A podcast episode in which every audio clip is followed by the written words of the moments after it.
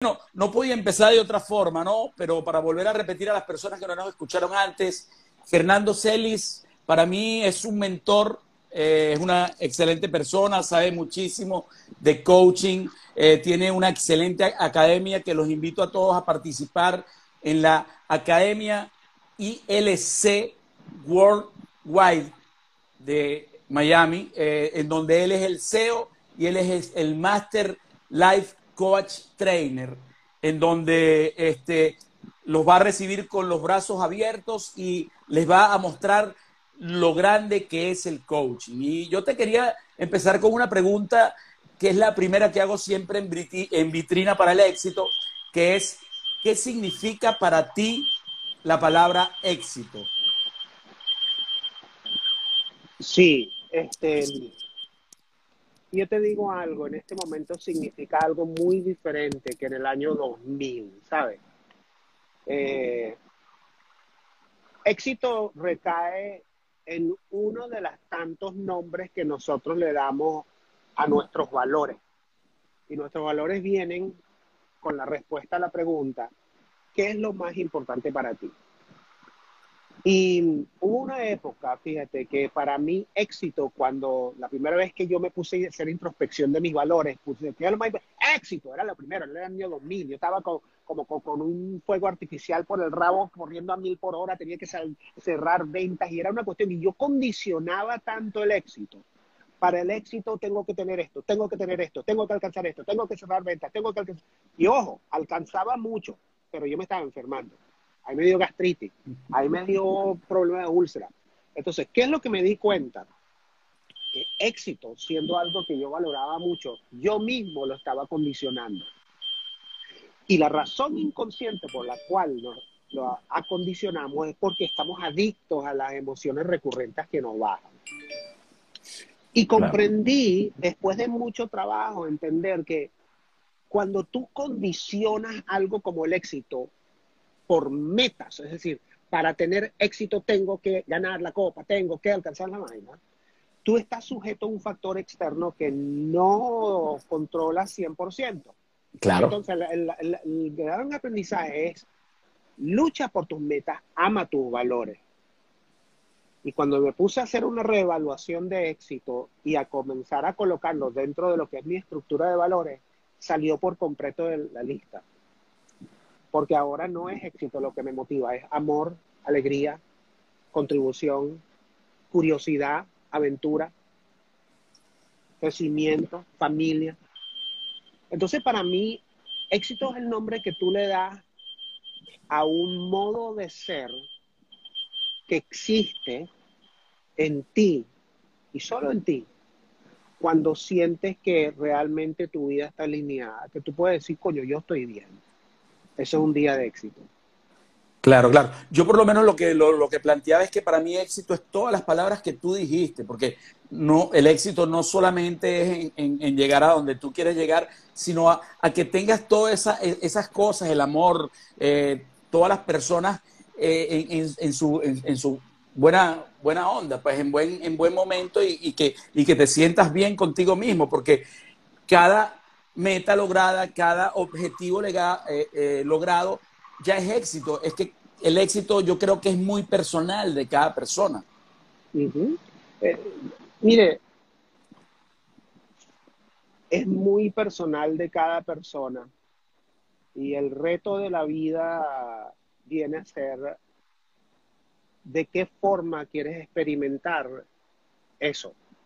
Eso que solamente tú lo puedes definir, porque para una persona éxito puede ser estar en paz con su familia, estar bien. Yo soy una, una mujer, una madre exitosa, yo estoy aquí chévere, yo limpio los viernes. Para una persona puede ser autoexigente, eso tampoco hay que, criticarlo. Un señor como Dwayne Wade, que juega con los Miami Heat, para él éxito es desde el principio, desde antes de la temporada, ganar el sexto anillo de campeonato de la NBA. Ese señor cuando termina la temporada, que son campeones, mientras todo el equipo se va de rumba para Hawái y para Disney, Dwayne Wade está al día siguiente en el gimnasio. Él tiene un coach que se llama Tim Grover. Que el Tim Grover es un coach que, mira, yo solo coacheo a los que están determinados y comprometidos por el éxito. Entonces, para ellos, eh, perder no es opción.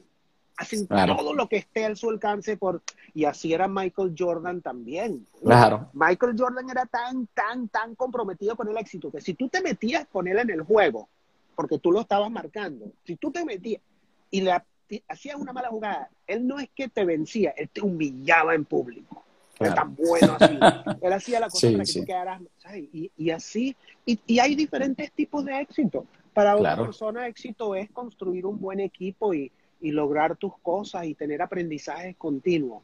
Entonces no hay que ni criticar el éxito, ni, sino sentir, brother, desde dónde tú estás abordando las cosas en tu vida para poder declarar de una forma sincera que estás en éxito y sentirlo con lo que es, con una energía bonita que, conchale, que, que te satisface porque te reconfirma de que algo que un día fue un sueño, lo estás viviendo. Y, tuviste el coraje para superar muchas cosas. Claro, excelente, excelente respuesta, Fernando. Espero que la gente haya quedado complacida con esa respuesta. Este, esta es una pregunta muy personal hacia ti.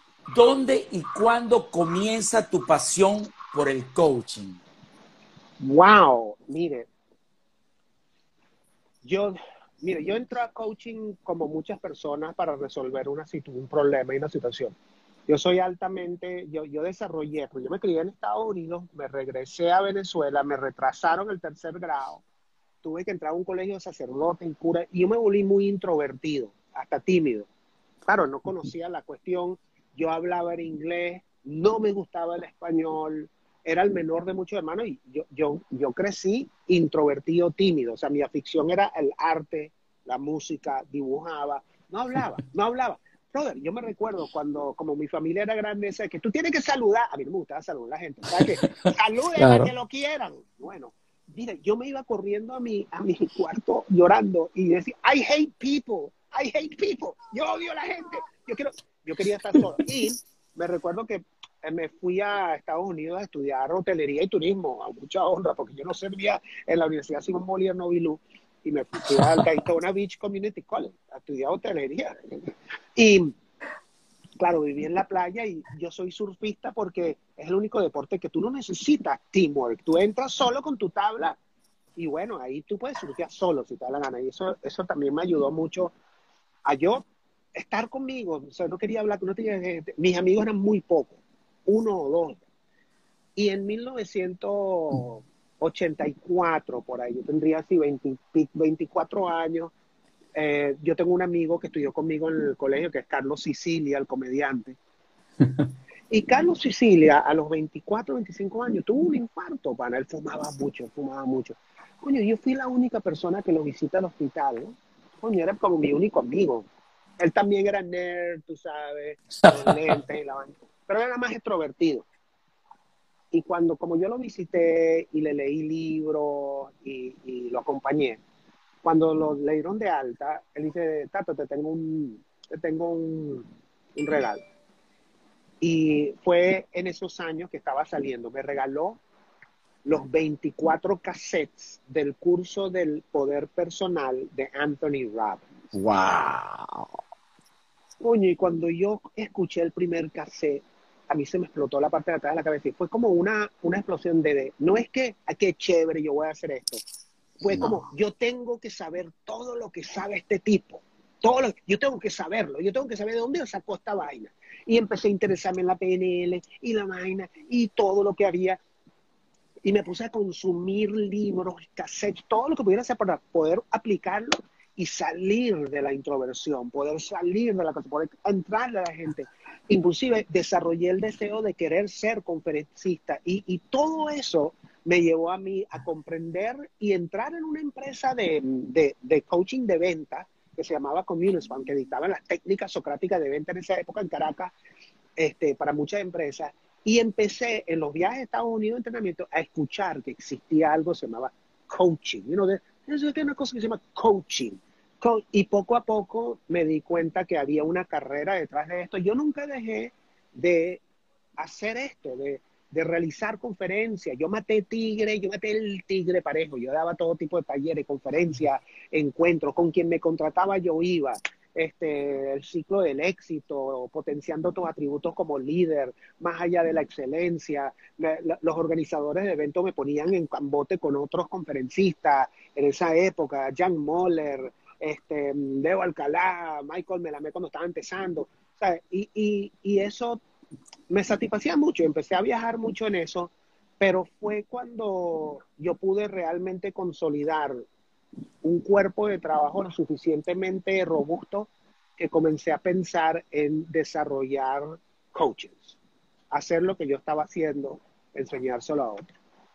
Excelente, excelente. Eh, yo de hecho me perdí esa primera, porque como estaba entre el derecho y, y las ventas, este, a la final estaba muy comprometido y no lo hice esa primera vez contigo allá en, Margarita. En Margarita, vale, hicimos cuántos viajes hicimos Margarita, hicimos como 15 certificaciones. Pero, pero igual te vi dos veces, te vi en, ¿cómo era que se llamaba? Eh, arriba en, lo estaba José Ángel Velo, en, porque yo estaba con mi oficina en el bufete de abogado, pero siempre me buscaban del Wingham o, de algunos hoteles y tuviste una conferencia en, en ¿cómo era que se llamaba? Bueno, ¿Paramos la este, culata? No, no, no, no, no, en Margarita.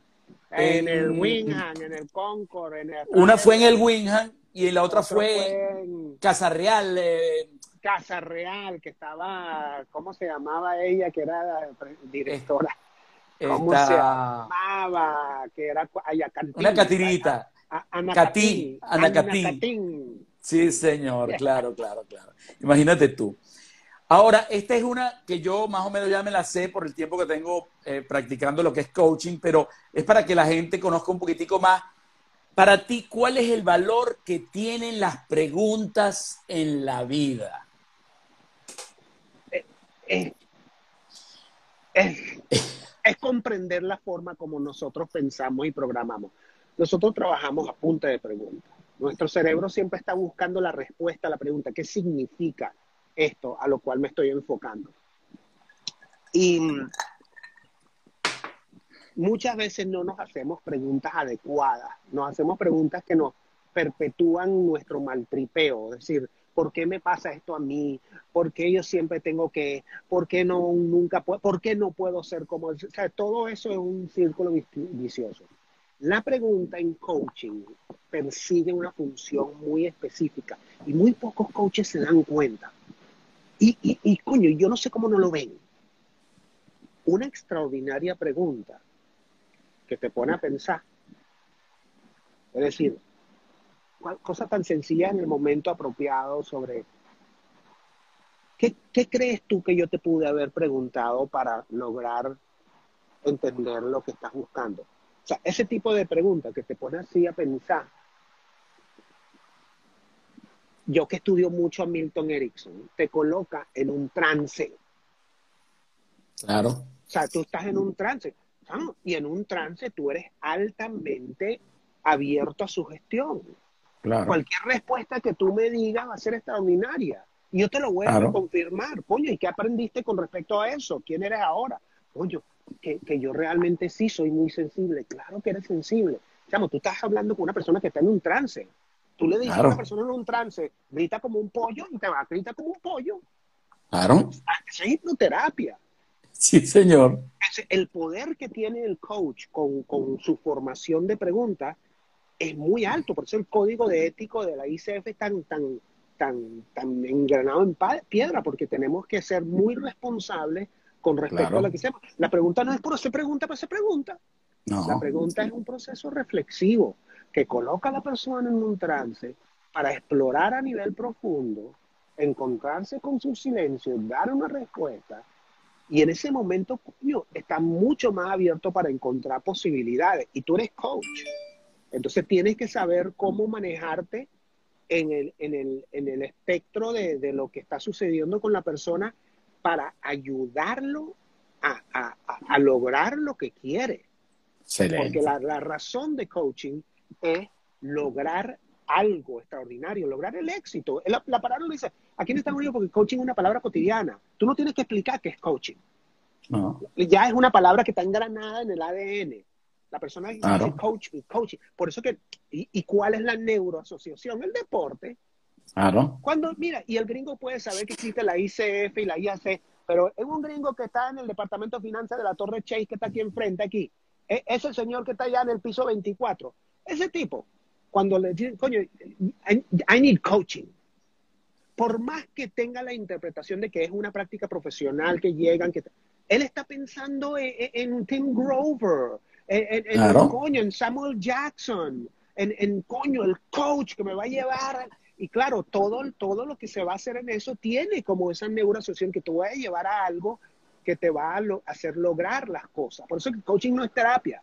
Coaching es coachéame, porque yo necesito, coño, Fernando, coachéame porque yo quiero llegar lejos, yo quiero ser conferencista, yo quiero escribir mi libro.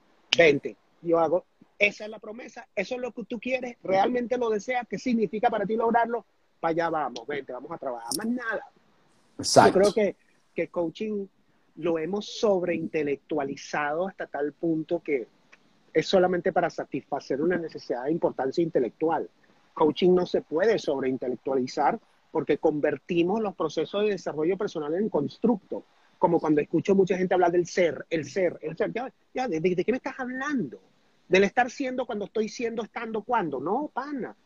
Eh, eh, háblame del modo de ser, de qué es lo que está pasando contigo en el momento de operar. ¿Cuándo te elevas? ¿Cuándo te bajas? ¿Qué te baja? Y vamos a explorar eso. Vamos a quitar ese cable pelado y vamos a abrir el territorio, vamos a abrir el camino para que llegue hasta allá. Y eso se logra a punta de intervenciones y la pregunta está constituida para poder eso. No es lo único, no. es un factor muy importante, acompañado de escuchar, por supuesto. Claro, claro, que es lo principal, pues, este, escuchar a la persona y, y, bueno, con, y, y, ahí entonces recomendar algunas cosas, porque ya se puede recomendar también, que antes en el coaching no se podía, ¿no? siempre se podía, Roberto. Yo, yo soy un obsesivo de la historia del coaching. Siempre se pudo. Cuando, cuando Thomas Leonard sacó su escuela de coaching, coño, era una, claro, había la escucha y la pregunta y el proceso. Claro. ¿Ok? Y, y se, se cruzaba el lindero y se ayudaba y se sugería.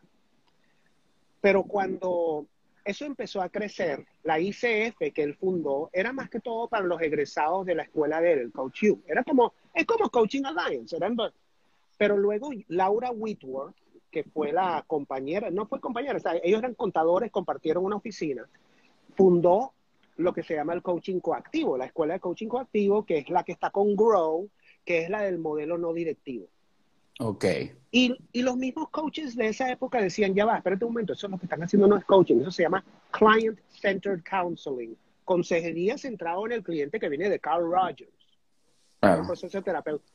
Entonces, claro, cuando ella necesitaba el, el, el, la comunidad de, de, de Leonard, y Leonard también quería hacer una sola asociación, porque ella tenía uno, y las unieron. Y cuando las unieron, Laura, que era mucho más fuerte, tomó gran parte del control de la ICF. Y por eso es que comenzó a verse esa estructura de que no, no puedes preguntar, no puedes hacer esto, no puedes sugerir, no puedes decir esto, no puedes llorar, no puedes, porque las pautas del coaching coactivo tomó forma. Y últimamente los coaches se están dando cuenta de que no es, el coach tiene mucho más que ofrecer. Claro. Que escuchar y preguntar. De hecho, ese, es el factor más importante del coaching, la gran ruptura de paradigma en este momento.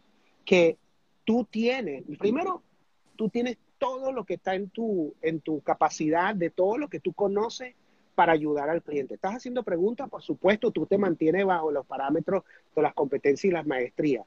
Pero si tú ves un área que tú puedes apoyar, tú puedes hacer una pregunta tipo sugerencia que el mismo cliente responde. Oye, ¿a ti no te parece que podrías XYZ? ¿Cachai? Claro. Y tienes otra cosa. Tú tienes el deber moral de que si tu coaching por el camino que está yendo va a tener un fuerte desafío en el futuro por lo que, lo que está pensando hacer, tú tienes el deber moral de decirle, mire, brother, voy a quitar mi sombrero de coach. Pero mire, si usted deja en este momento esa persona que te acompaña, brother, fíjate lo que le va a pasar a tu empresa, a tu familia y a tus hijos. Vamos a hablar de la relación y vamos a enfocarnos ahí. O sea, tú tienes el deber moral de poder decir lo que tu corazón dicta. En ese sentido, eso es coaching con las manos desatadas, porque el coach, si, si tú vas, y esto es muy importante, esto se lo escuché yo a David Peterson en una conversación conmigo, el director de coaching de Google, dice, mire, porque estábamos hablando sobre si puedo ayudar al cliente o no en una reunión de coaching de nosotros. Dice, mire, si tú vas a sacrificar ayudar al cliente por ser fiel a una metodología o un maestro, tú perdiste la razón por la cual estás en coaching. Claro. Entonces, oye, yo creo que en ese sentido, de forma sincera, todos los coaches dan cierta asistencia al coach. Claro. defienden, defienden un parámetro para que va bien y tal, con la ICF y la vaina no directiva. Mira, porque el coaching no directivo no existe. Eso, eso es client-centered counseling. Eso, eso es un proceso muy bueno, muy profundo, pero deja de ser lo que significa coaching. Dejas de lado las intervenciones, las visualizaciones, las herramientas, las STAR, la PNL, los jungianos, lo chamánico, lo, lo, lo, de Milton Erickson. Coño, todo, expansión del ser, meditación, de, todo, porque pues, además que es una pésima herramienta de mercadeo. La gente para qué busca un coach? La gente busca un coach porque quiere ayuda, quiere, quiere resolver una cuestión. Una persona no sabe entonces tú le vas a decir, ok, tú me puedes contratar a mí, pero yo no te voy a decir qué hacer, yo no te voy a ayudar, yo no te voy a sugerir, yo, yo no voy a llorar contigo. Si, si, si en una pataleta, es pedo tuyo, coño, la persona dice, no, o sea, yo te voy a pagar 200 dólares para resolver un problema y tú no me vas a decir cómo vas a resolver el problema. No, chico, anda, lávate ese Déjalo así. Déjalo así. Claro, claro, Para obvio. Mí, la forma como comunicamos coaching es que, dice tu coaching, y bueno, ¿qué estás buscando? El tipo dice, coño, Fernando, yo, quiero, yo soy actor, yo quiero ganarme el Oscar de la Academia. Vamos para allá, pues. Vamos a darlo. Eso es. Eh, mi promesa es llevarte hasta allá. Claro y vamos a trabajarlo en coaching, porque yo estoy convencido de que coaching sí da ese, ese ímpetu para que si tú quieres ganarte el, Oscar de la Academia, detone el ímpetu y la pasión para que hagas lo que tengas que hacer hasta que te mueras. Así es. Para alcanzar lo que significa para ti ese Oscar. Excelente, excelente, Fernando. Bueno, eh, otra pregunta que te iba a hacer, ¿cuál fue, antes de ser trainer, cuál fue, eh, digamos, ese, ese mayor aprendizaje que tú tuviste como coach? Em, eh, el, el, oh, el proceso de autosaboteo personal del ego. Yo en el año 2000, cuando me lancé solo, me lancé con una empresa que se llamaba RHE Management Service. Yo le decía a la empresa RHE, Recursos para el Resources for Human Excellence. Mentira, era Ricardo, Humberto y Enrique, que eran los dueños de la firma que me asocié.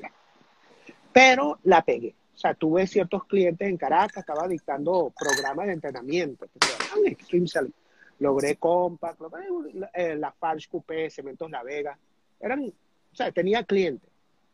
Y la pegué con Compact Internacional. Logré una cuenta de 350 mil dólares.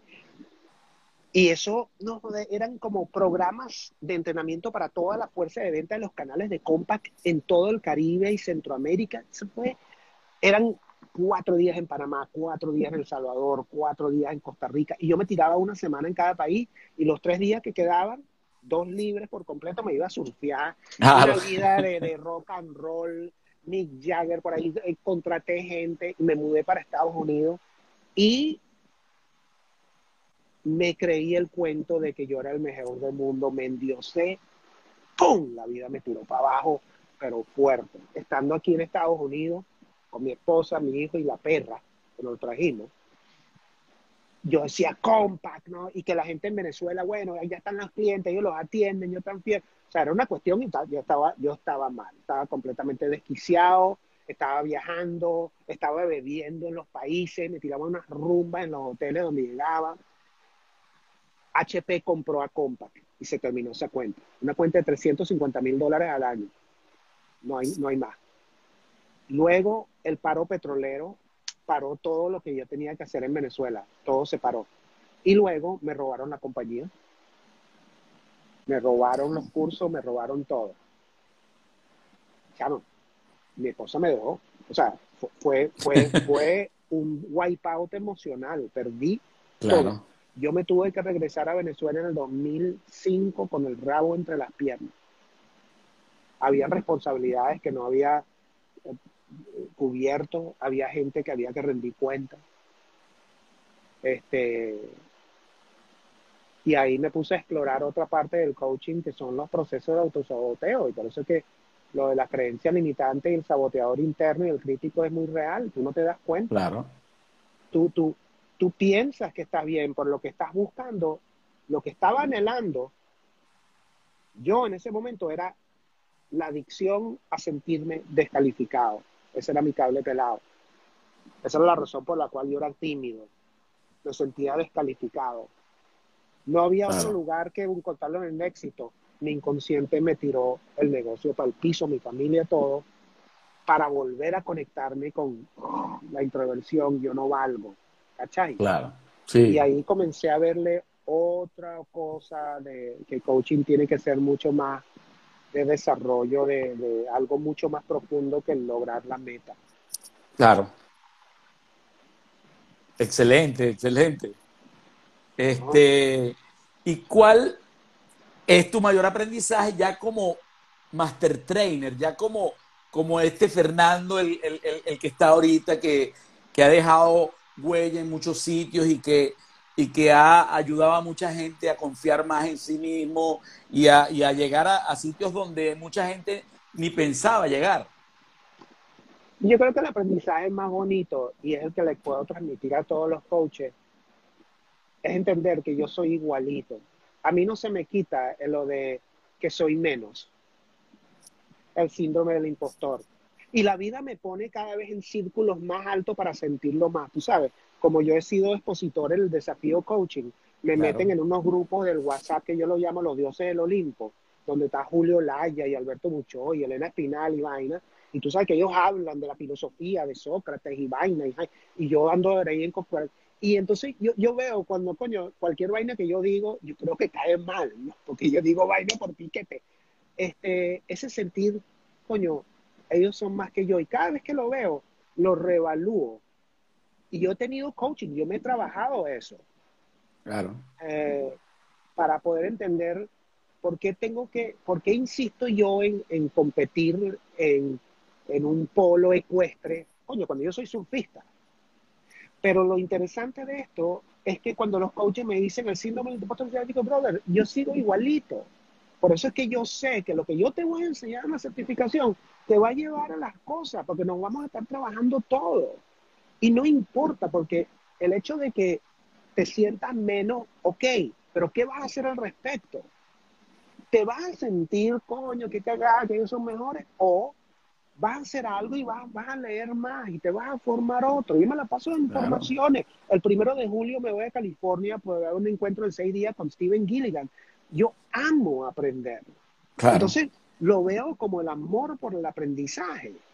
Y está bien que me sienta menos, porque quizás no aspiraría a ser tanto, pero cada aprendizaje me abre los ojos a otra cosa y otras herramientas, y eso lo llevo a toda la organización. Entonces la idea es inspirarnos todos, porque nadie tiene la verdad. Yo creo que todos estamos en el mismo bote. E, excelente, Fernando. Yo pienso lo mismo. Yo, yo cuando alguien me dice, pero es que tú te, has entrenado y las ventas te ayudaron a, a, poder, y yo le digo, mira, la verdad es que yo, lo mismo que decía Sócrates, yo solo sé que no sé nada, que cada día quiero aprender más y cada día quiero ser una esponja y cada día que despierto me digo, hoy no me acuesto a dormir sin que no aprenda aunque sea una palabra. Y si no aprendo una palabra, busco en el diccionario algo que no conozco, pero no puedo ir a mi cama sin haber escuchado algo que nunca escuché. así es.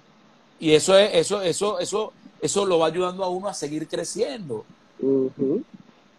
Bueno, hay, hay, personas que cuando dice que, que, que, la humildad y esto y lo otro, la humildad es seguir siendo, aunque seas lo mejor, seas el, el como dicen allá, la verga triana, pues tú sigas haciendo lo mismo con las personas que conoces y, y seguir como eres, ser sincero y ser tú, ser real, ¿no? Totalmente, o sea, que, pero es que yo lo veo en el, en el ámbito del speaker y del coach trainer y vaina, entonces, coño, cuando yo escucho, cuando yo estoy conversando con alguien, me dice, no, Fernando, desde la mirada del observador de lo que nos convoca, yo digo, ya, ya, ya, ya, ya, Chamo, ¿quién habla así? ¿Quién en, quién en, en, en el mundo habla así? Mira, yo, yo te voy a decir, yo te voy a dar 50 dólares si te metes en ese bar que está allá en la esquina en Coral Bay, ¿ok? Te sientas al lado, la primera parte de la persona que llega ahí, el primer motorizado, y le diga, eh, desde la mirada del observador, ¿qué es, la, ¿qué es aquello que te convoca? No te va a decir, pero bueno, señor, tú estás loco. Yo considero que tenemos muchísima apertura para conocer muchas cosas. Claro. Pero esa humildad tiene que ver con hablar desde quien tú realmente eres, desde claro. el corazón, coño, y decir las vainas como son. O sea, yo no te puedo decir a ti, coño, si yo vivo pegado del techo 24 horas al día, surfeando todos los días, soy feliz. No, yo, te, yo hay días en que yo colapso, y hay días que yo estoy nervioso, hay días que yo tengo que hablar con, con, con, con la gente cercana mía, con los coaches, con una dirección académica, con mi coach, con María Alexandra. Le digo, chama, mi vida no tiene sentido, me quiero tirar por el balcón para abajo, porque hay momentos en que uno, uno, uno se deja afectar, pues. Claro. Entonces, más allá de, de, la humildad, porque a veces veo que utilizan la, la, humildad como una bandera. Es que yo soy humilde. Es, es, es como decirte, yo, yo, yo soy más arrecho que tú, porque yo soy más humilde. Ahí, ahí, sí la terminamos a poner la torta. Porque es que yo soy... No, no, o sea, es, es, una cuestión que no tiene que decirlo, es como el diezmo. Es como claro. el diezmo. Tú claro, lo das y nada. Lo das y nada. Claro. Digo yo yo, yo digo lo mismo, eh, cuando uno va a ayudar a alguien, ¿por qué se tienen que enterar? Si yo lo ayudé, yo no quiero que nadie se entere, sí. como dice la Biblia. Como dice la Biblia, yo, yo, claro. yo soy un hombre de fe, yo creo en yo Dios. ¿Cuál es el... Oye, yo a veces me encuentro con coach ateo, yo, ¿cómo vas a ser tú ateo? Tú eres loco, tú eres loco. Sí, sí, es increíble. Yo, yo, me meto con, con los colegas coaches, pero porque los quiero mucho. Bro. Claro, eh, claro. Esta es una pregunta que, bueno, eh, la puse así por, bueno, cuéntame cuál es la principal razón por qué la gente tiene tantos miedos. Eh, porque no se dan cuenta que están en la zona liminal. Eh, esto ha sido como una forma de ver las cosas. La, la vida de cada quien se desenvuelve en una zona que lógicamente te permite resolver las cosas. Eso es tu zona de familiaridad. Y es así porque está en tu ADN. La razón por la cual tú estás vivo hoy es porque tus ancestros hace 100.000 años tuvieron el ímpetu de correr y esconderse a la cueva para resguardarse de cualquier cosa que había. Y eso quedó. Tú necesitas para sobrevivir quedarte seguro. Entonces, la seguridad ahora no hay cueva, no hay tigre que te coma, pero existe pagar la cuenta, tener tu mujer y estar bien. Y entonces, si lo tienes aquí, ¿para qué lo vas a buscar afuera? Ahora, la realidad que existe allá afuera es de infinitas posibilidades. Claro. Y eso es una cosa que está estudiando mucho el doctor Joseph Dispensa, pero nosotros nos limitamos sí. a vivir esta experiencia de vida. Y alrededor de esa experiencia de vida hay un campo de energía que científicamente se llama la zona liminal, liminal, el, el borde, el, el, el, umbral. Entonces, cuando tú llegas a la zona liminal, la zona liminal tiene una energía para echarte para adentro. Y la forma... Coño, vale. En la zona liminal está la gloria, está el éxito, la fortuna. Se detona miedo. Y el miedo siempre tiene una intención positiva proteger, proveer y prevenir.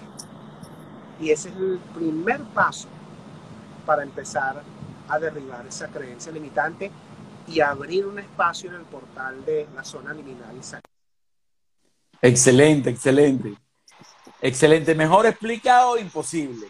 Este, y es la verdad, pues eh, ese es el, el, miedo que tiene toda la gente de salir de esa zona de confort en donde, en donde está bien, paga las cuentas, hace todo bien y se amarra. Yo me acuerdo que yo pasé por esa zona de confort cuando eh, tu compañero de estudio, Raúl Espinel, me dijo, tú vas a ser un gran vendedor, vente, métete en ventas, que, que tú puedes. Y, la decisión fue dura, fue difícil.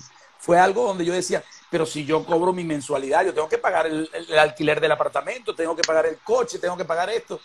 Y si no vendo, y ahí fue donde fue mi primera vez que, que descubrí que después de que pasé a ese umbral, la sí. primera venta que hice me gané todo lo que me ganaba en un año. Sí, sí, ventas tiene eso. Entonces ahí fue donde, donde vi, me di cuenta de que todo es mental, porque está aquí y tú, te, y tú piensas que es tres veces peor de lo que va a pasar. Uh -huh. Y cuando te pasas al otro lado y te das cuenta, tú dices, pero ¿qué pasó? Mira esto. Si yo hubiese sabido esto, lo hacía antes. Y eso es lo que le pasa a la mayoría de la gente. Este, ¿Cuál es la creencia limitante que tiene la mayoría de las personas, aparte del miedo? Eh, yo creo que la que yo veo, porque, porque constantemente estoy trabajando con coaches que aspiran, no soy capaz.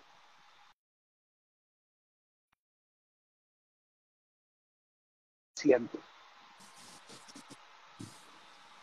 La, la, de no soy capaz, no soy suficiente. Esa es muy común.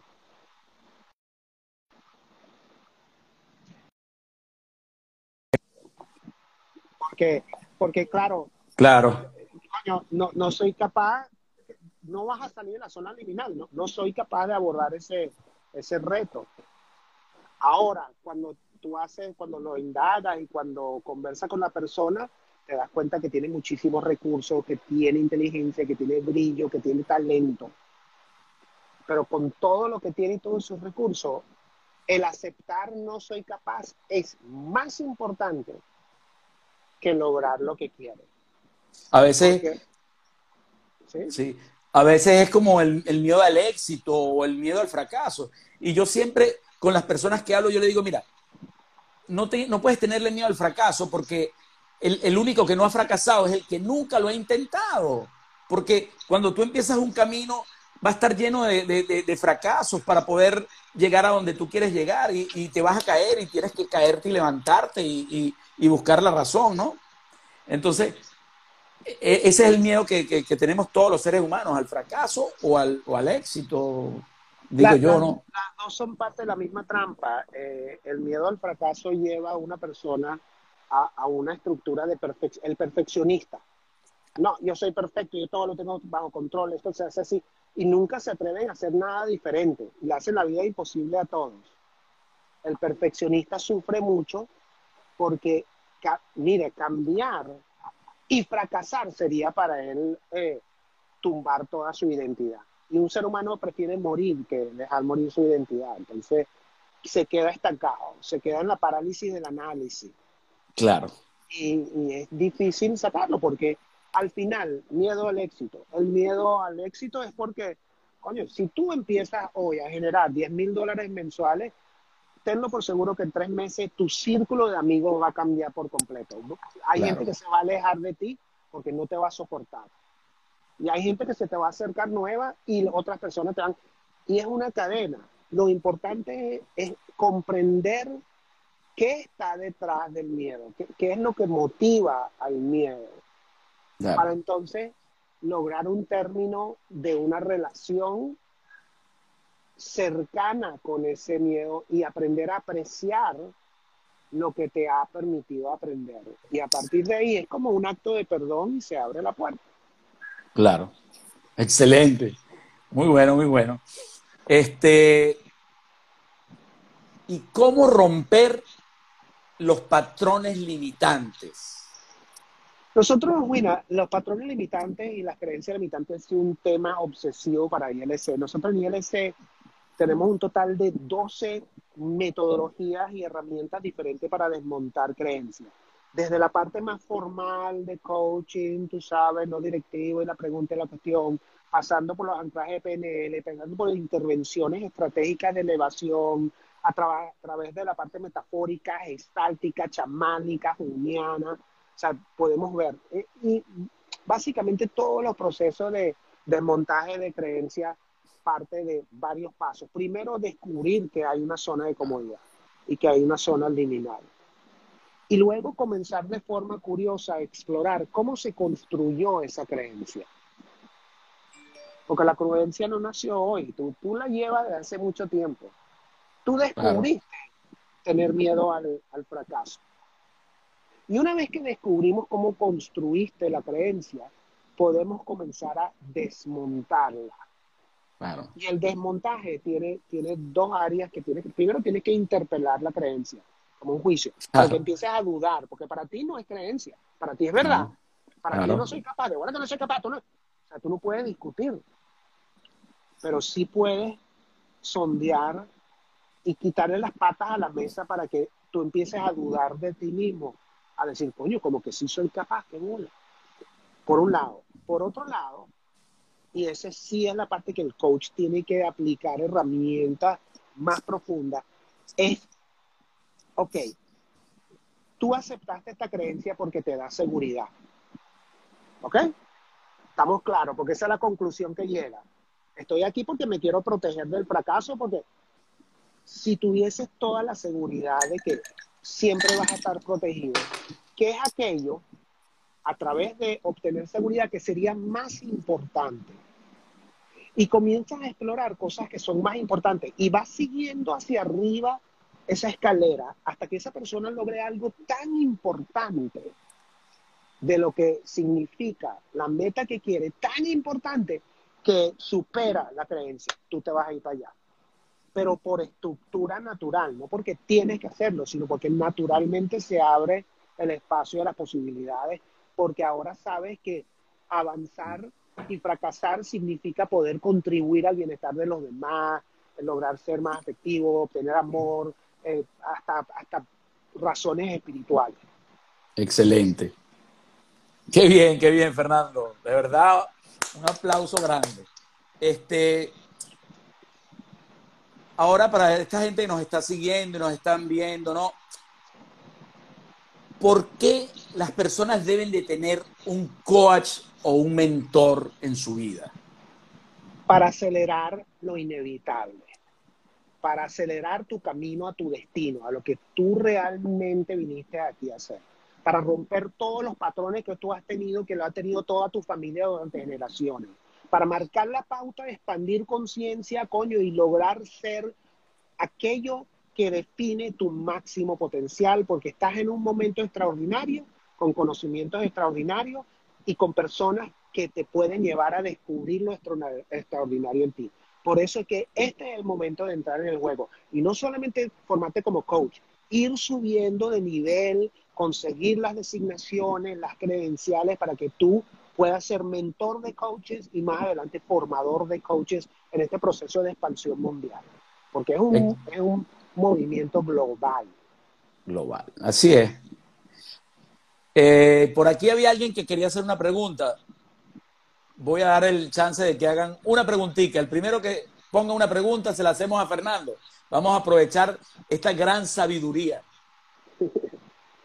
Ay, por ahí está Vamos a ver. Está Jennifer. Aprovechen, aprovechen. Sí, estamos en viernes, qué rico. Ah. Estamos en viernes. ¿Te acuerdas de esa época de, Caracas cuando el jueves chiquitico? Oye, sí, vale. Bodegón de las Mercedes. Sí. las gaitas de Tulio Medina. Tiempos aquellos, ¿ah? sí. Ahí, respira conmigo, yo, Fer. Totalmente de acuerdo. Ser coach es seguir preparándose y seguir aprendiendo para dar lo mejor. Coach Lilian. Claro que sí. Bueno, te voy a hacer la siguiente que tengo yo por aquí. ¿Tú crees que un coach deportivo puede llegar a elevar el nivel de conciencia de un atleta para llevarlo a lograr sus objetivos y sus metas. Totalmente. Eh, y no lo digo por, por, por teoría, lo viví. La primera certificación de Life and Leadership Coaching en la isla de Margarita la organizó Jeremías Álvarez. Eh, gran amigo, gran amigo. Estuvimos muchos años juntos. Exacto. La razón por la cual él reunió a la gente me dice, mira, Fernando, es que lo pasé, quiero aprender estas cosas porque Ricardo Dudamel me está invitando a, a pertenecer a la sub-17. Terminó la certificación, al día siguiente estaba en un avión con la sub-17 al sudamericano en Argentina del año 2013. Llegaron a subcampeón, calificaron a, al, al Mundial en Arabia Saudita. Y hace creo que dos años llevó al equipo de la sub-20 al campeonato mundial de fútbol, a la final contra Inglaterra en Corea del Sur. O sea, claro que sí es posible. Y nosotros tenemos todos los componentes, la certificación contiene todos los elementos que aprendió Jeremías en la época y que él agarró todo eso y lo ha expandido a ser lo que es hoy, que ahora le está formando coche deportivo. Mira, por aquí tengo una persona, respira conmigo, con Migda, y pregunta que cuál es la recomendación para las personas que sufren de enfermedades crónicas. ¿Qué le recomiendas? Eh, nosotros tenemos una coach certificada del máster que se llama Migdalia Denis. Ella sufre de hipertensión pulmonar. Eso es una enfermedad crónica.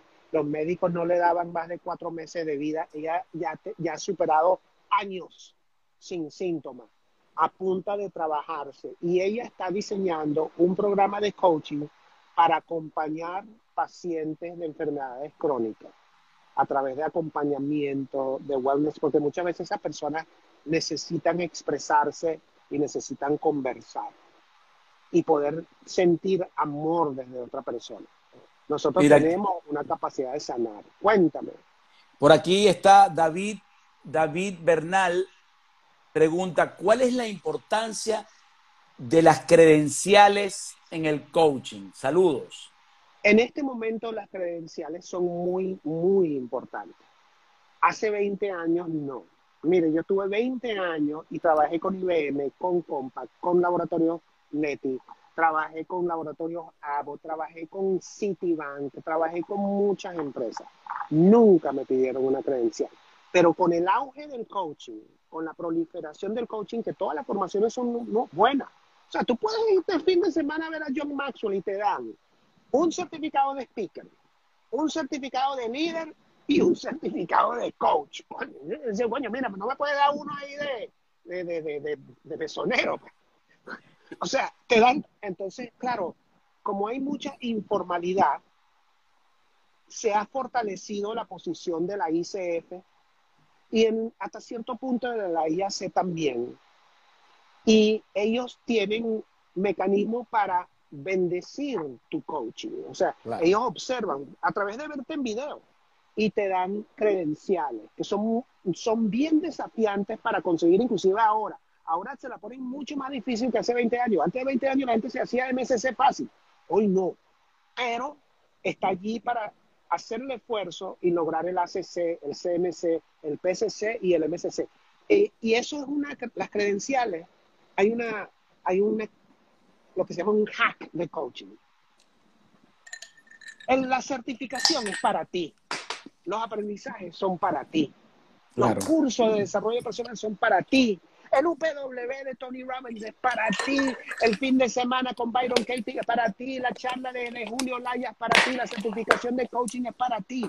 El máster es para ti. La certificación, los cursos, el aprendizaje es para ti. La credencial es para el cliente.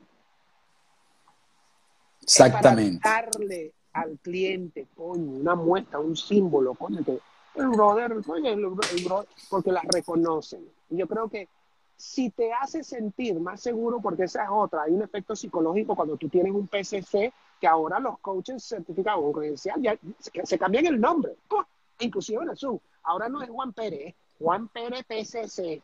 O sea, es una porque, pero se siente bien, además que es una demostración al mundo de que tú estás comprometido con tu cosa. Y les digo una otra cosa también.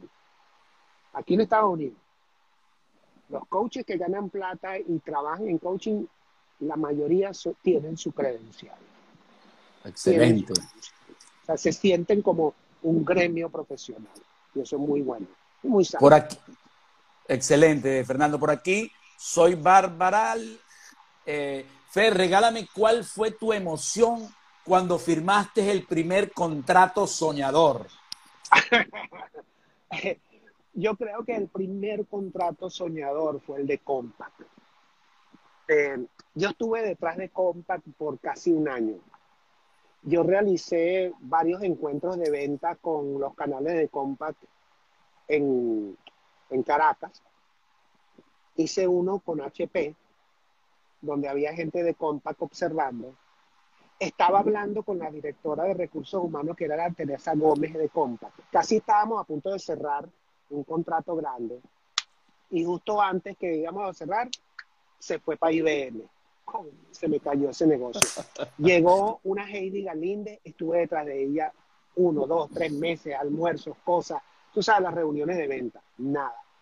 Y justo cuando ya íbamos a cerrar un contrato para Latinoamérica, me dice, mira Fernando, yo no puedo hacer nada. Esa responsabilidad se la dieron a una Nora Rodríguez que está en Houston. En esa época yo no tenía mucha plata. Yo tenía pocos recursos, no tenía muchos clientes, estaba solo. Entonces le digo, mira, dile a la Nora Rodríguez que yo voy a estar el martes en Houston y que quiero reunirme con ella. Pero Fernando, tú eres loco. Dale. La llamó, de mira, estoy con Fernando Celi, que es proveedor de, de, cosas de venta. Este, él va a estar en Houston el martes. ¿Tú te podrías reunir con él? Ay, sí, pues claro que sí. Una señora colombiana es lo más chévere. Yo agarré lo último que tenía, compré un vuelo American Airlines a Houston, a Dallas, a Houston. Llegué agarré un taxi que me costó como 70 dólares llegar al sitio porque Houston es una cuestión gigantesca y tuve la reunión. Hice lo que uno aprende en la venta consultativa, todo. Abrí el diálogo, escuché, empaticé, conecté, descubrí su motivador invisible. En el avión escribí la propuesta. Cuando llegué la mandé por fax, porque en esa época fax, email, porque todavía no confiaba mucho en mi email. Y lo dejé ahí. A las dos semanas me llama Heidi Galinde. Me dice, Fernando, yo quiero que vengas para acá. Voy para la oficina y me saco un fax de Nora Rodríguez. Entrenamiento Mundial Compact. Las empresas de la Compact Internacional eh, ha seleccionado varios proveedores para que contemplen el entrenamiento de sus canales de venta en Latinoamérica. Entre ellas, el programa de Stephen Covey, el programa de Dale Carnegie, y nosotros recomendamos particularmente RHE Management Services Fernando C. Comuníquese con Heidi Galinde. ¡Wow! ¡Wow! yo agarré eso, me fui para la casa y le dije, Carmencita, vístete que nos vamos para el mejor restaurante de Caracas. Y nos fuimos a celebrar. Fue muy lindo porque fue como, y ese fue el comienzo de muchas cosas que luego terminó en tragedia, pero, pero fue bonito. Es bueno ser Claro, claro que sí. Mira, Jennifer Diabreu, eh, ¿cuál es la aplicabilidad más innovadora del coaching? La más innovadora del coaching para mí es la utilización de sistemas chamánicos hipnóticos para poder conectar de diferentes formas con las emociones. Poder comprender las, emociones desde una perspectiva totalmente diferente para ser más sensible y más amable con la emoción que te está echando vaina. Porque nosotros no apreciamos nuestras emociones negativas. Yo creo que una de las aplicaciones más, más bombeadoras que yo veo ahorita en el coaching es cómo cómo hacer para que esa persona logre tener una relación diferente con su ansiedad, con su tristeza, con su miedo, para poder ser más amable consigo mismo y dejar de torturarnos tanto. Y con eso conseguir la libertad. Excelente. Vamos a ver si hay alguna otra pregunta.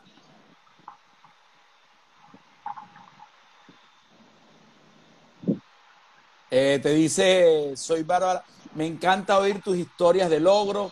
Gracias, eso me acerca cada día a lograr lo que deseo. Te adoro. Gracias. Eh, Jennifer te dice, wow, realmente innovadora, me gusta, me gusta. y por aquí había alguien que quería otra preguntita.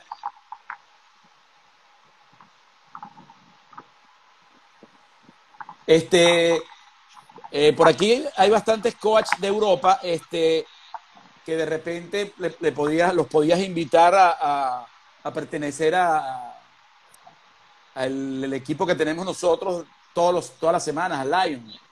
Sí, bueno, esta tarde a las seis tenemos, dentro de dos horas, tenemos el Coaching Alliance en el módulo 3 de la parte de venta. Estamos viendo la, la venta del coach. Eso lo pueden conseguir en la bio para pertenecer todas las semanas tenemos actividades. Los invito a todos, ¿vale? A, entrar, a pertenecer. ¿Cómo vamos? Muy bien, muy bien, y con peligro de mejorar. Este, ya que me comentaste un poquitico de lo del coach deportivo, porque todavía, este, eh, por lo menos en, lo que me apasiona a mí, que son mis dos deportes, así como a ti te apasiona el surf, a mí me apasiona el tenis y el, y el fútbol, ¿no? Y todavía me, encontré, de verdad, desde que llegué aquí a Galicia, pues eh, eh, un, poco, un poco fuerte la parte de que todavía el coaching aquí no está como, como en América, o sea, está un poquito más, más como de solamente de élite, ¿no? De, de, los de alto rendimiento y, y, todavía falta ese paso entre, entre los que están a punto de pasar al profesional y, y es una gente que necesita muchísimo el coaching, del coach, porque hay mucha gente que piensa que, todavía no se ha dado cuenta de que, de que la mente es la que, la que realmente es la que juega, no son las piernas, no, es la cabeza, no es el pecho, sino que la mente es la que realmente conecta con todas esas partes del cuerpo y que, y que hace falta algo también, entrenar esa mente también para, para poder lograr todos esos cambios, ¿no? Total, bueno, mira, en Europa, España se está dando cuenta. O sea, ahorita el mundo es una aldea global. Y nosotros tenemos muchísimos participantes que vienen de España, de Mallorca, de Francia, que están en la, certificación los lunes de la noche de 7 a, a 9, que para ellos de 1 a 3 de la mañana, por ahí. O sea, y, están, y quieren aprender de la metodología orientada a resultados, poder personal. Este, ahora que tenemos pues esa línea de la ICF, como le dije, es la misma razón por la cual hacen falta las credenciales que preguntaba David Bernal. Mire, nosotros siempre teníamos participantes en la certificación de 17 personas, de 25, 30 era un grupazo. Desde que nosotros logramos tener la acreditación de la ICF, 60 personas, 70 personas. Y es una gran responsabilidad, porque claro, eso significa que tenemos que entregar, o sea, tenemos que ser mucho más rigurosos. Eso significa que hemos tenido que formar nuestro equipo de coaches. O sea, pero es, lo, es el deber ser, o sea, buscar la excelencia en todo. No somos, estamos hablando de éxito. Claro. Éxito es, no, hacer lo que tengas que hacer hasta que tú logres o sea, el mejor nivel de calidad. O sea, no hay un camino corto. O sea, 99% es fácil. 100% es, digo, 100% es fácil. 99% es difícil. 99% es difícil. Hacerlo a media es difícil. 100% es fácil porque está bajo tu completo control. Es que tú diste todo. Tú no puedes estar insatisfecho cuando das el 100%. Y por ahí van los tiros. Claro, claro. Muchos preguntan y dicen, sí, sobre todo en el tenis. Sí, el tenis es uno de los deportes en donde la mente juega eh, uno de los papeles más fundamentales, porque es el yo con yo. Ahí no tienes a quién echarle la culpa y normalmente ya cuando son equipos, pues entonces nadie asume que él fue el culpable, sino que siempre buscan un tercero para, para decirle que los errores son de ellos. Pues. Entonces, eh, pero para todos, para todos los, para todos los, deportistas, le hace falta eh, trabajar también Sí, la ¿no? mente, ¿no? Y hablando de tenis, aquí está Johnny Romero de Margarita, está como coach de tenis aquí en Miami. Y sí, Claro. hay, que, hay que trabajarse. ¿Cómo vamos? Muy bien, muy bien. Yo jugué con el hermano de él. ¿Me escuchas? Sí, Sí. ahora sí, cuéntame mí. Yo jugué con el hermano de él y en un torneo de 18 años, que fue mi primer torneo grande, grande, pasó mi primera vuelta, pasó mi segunda vuelta y me toca jugar contra él en el Hotel Tamanaco, contra el hermano de Johnny, se llama Rubén Romero. Y llego y me da par de arepas, 6-0, 6-0. ¿Me Par de escuchaste, no? arepas. par de arepas. En tenis se llama par de arepas. Cuando te ganan 6-0, 6-0, es arepa. Arepa es, es ¿cómo se llama? Redondita. Zapatero. Zapatero. Sí, sí, zapatero. Entonces, claro, después de yo haber ganado esos dos partidos y que llegue a la tercera ronda y llegue un verdugo de esto y me meta 6-0, 6-0, la frustración en el deporte fue increíble. Sí, no, aquí está, mira, Johnny Romero, venezolano, um, Mauricio Rúa, que es director de Locatel, y él está también involucrado, pues, en tenis, en la- en las copas. Claro, claro. Él Fue tremenda raqueta pro. venezolana. Sí, Mauri sí es de mi época, ya Johnny, Johnny no. sí. Eh, no, eh, sí, sí. Si alguien tiene alguna pregunta, aproveche o calle para siempre.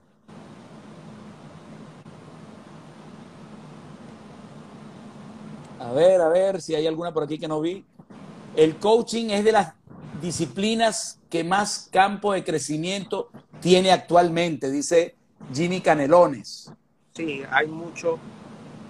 En este momento está en, en auge. Pero hay que, hay que seleccionar bien. Porque hay, mucha, o hay muchas posibilidades. Todas las, todas las formaciones son buenas. Yo no critico ninguna. Mira, Claro. nosotros abrimos la puerta a todo el mundo. Que si viene del ontológico, que si viene de la otra, que si viene de qué, que si se repiano, entren que caben 100. Nosotros recibimos a todos. Yo no critico a Co- nadie. Coach Navy, eh, me cambiaste la vida, Fer, te dice. Ay, Pero es que- gracias, Navi. es que yo cuando llegué a España, yo no, yo, yo venía con el coaching ontológico y, y entonces yo quería hacer algo que fuera mejor y yo entré en un master coach deportivo eh, en, una, en, en- en- una academia de aquí y fue buenísimo, igual, o sea, me explicaron, pero de verdad, la, I- eh, la que tú diriges de verdad es eh, espectacular, tus consejos y salen súper bien preparados de, de la ILC. Si hay alguien aquí que quiere, que quiere pertenecer a, a- a tu academia, ¿qué, ¿cuáles son los pasos que debe seguir, Fernando? Entra a la bio, métete en la página de ILS Academy, llena cualquier planilla y te van a llamar las asesoras académicas. Y ellos van a ver qué es lo que quieren lograr y te van a estructurar un programa de formación profesional al nivel que tú quieras llegar. Nosotros lo hacemos así, tenemos una, una asesoría personal para, oye, a veces no, yo no sé nada. Bueno, coño, comienza con la certificación, con el 101. No, yo, yo me formé aquí, bueno, vamos a ver qué tiene, vamos, vamos a llevarte de una vez para el máster, vamos a meterte al, al avanzado, o sea, ellas saben cómo hacerlo de la mejor forma para ti. Excelente. Bueno, lo que me queda es algo bien importante que yo siempre pregunto casi cuando vamos a terminar el- la vitrina para el éxito, y es que, ¿cuál es el libro que más te ha gustado y qué libros recomendarías? Wow. Mira, en este momento yo estoy consumiendo alrededor de tres libros semanales porque está saliendo muchas cosas. Pero si yo voy a hablar de lo que a mí me impactó desde el principio de los tiempos, el, el guerrero pacífico de Dan Millman me cambió la vida. O sea, tendría yo que unos 19, 20 años. El guerrero pacífico de Dan Millman. Y para una persona que me pregunte ahorita, en este momento, coño, ¿qué me recomiendas ahora? Yo, yo te voy a dar un dato, pero actualizadísimo. Inteligencia positiva de Shirzad Chamine. Es como Chamin, Chamin, Chamin, pero con E al final. Inteligencia Positivo, Positive Intelligence de Shirzad Chamine. Métanse en positiveintelligence.com porque hay un cuestionario para saber cuáles son tus saboteadores internos. Esa vaina te, te- te va a gustar. Yo- yo le- Buenísimo, ver esta buenísimo. noche. Nosotros vamos a tumbar saboteador esta noche. No, qué bueno, qué bueno. Este, tú sabes que yo no terminaba los libros. Y tú sabes qué libro me impactó y me lo leí en dos días y de ahí empecé a amar la lectura. El ángel número 11 de Ocmandino. Ah, bueno, coño, mandino. Oh, Lloras, ríes, espectacular. Sí, sí. Sí, sí. Sí, señor.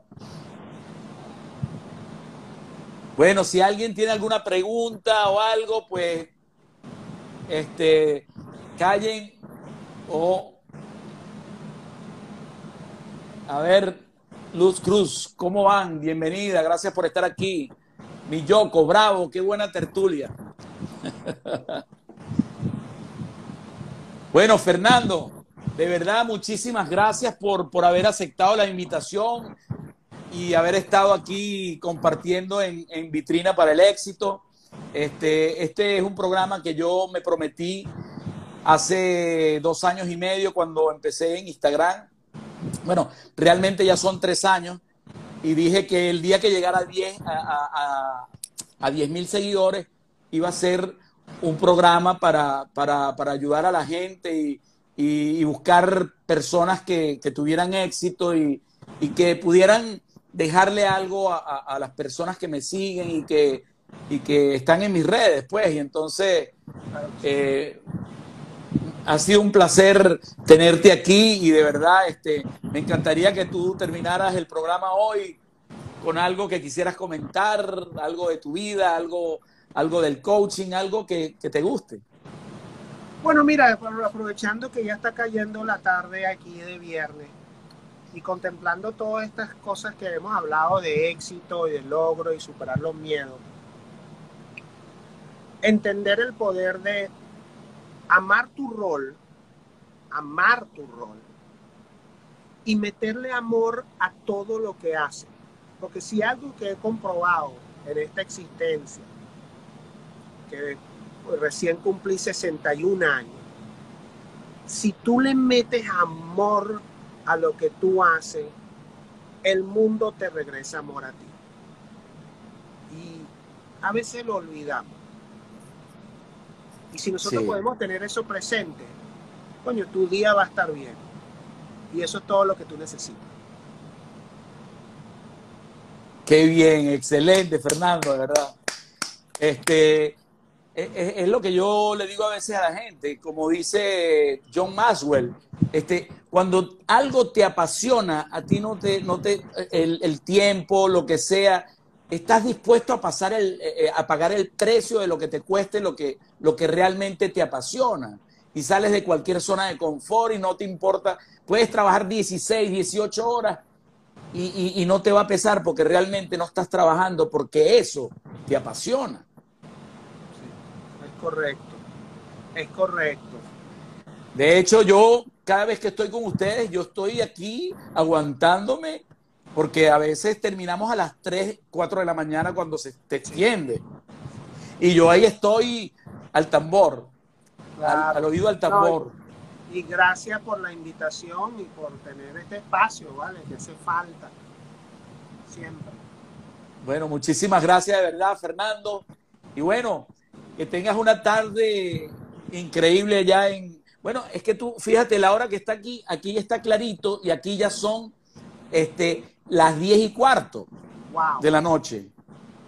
Y aquí todavía está, está clarito, clarito. Bueno. Bueno, muchísimas gracias a todos y que tengan un excelente día, una excelente noche donde estén y me despido como siempre. Y recuerden siempre, actitud mental positiva. Chao. Chao.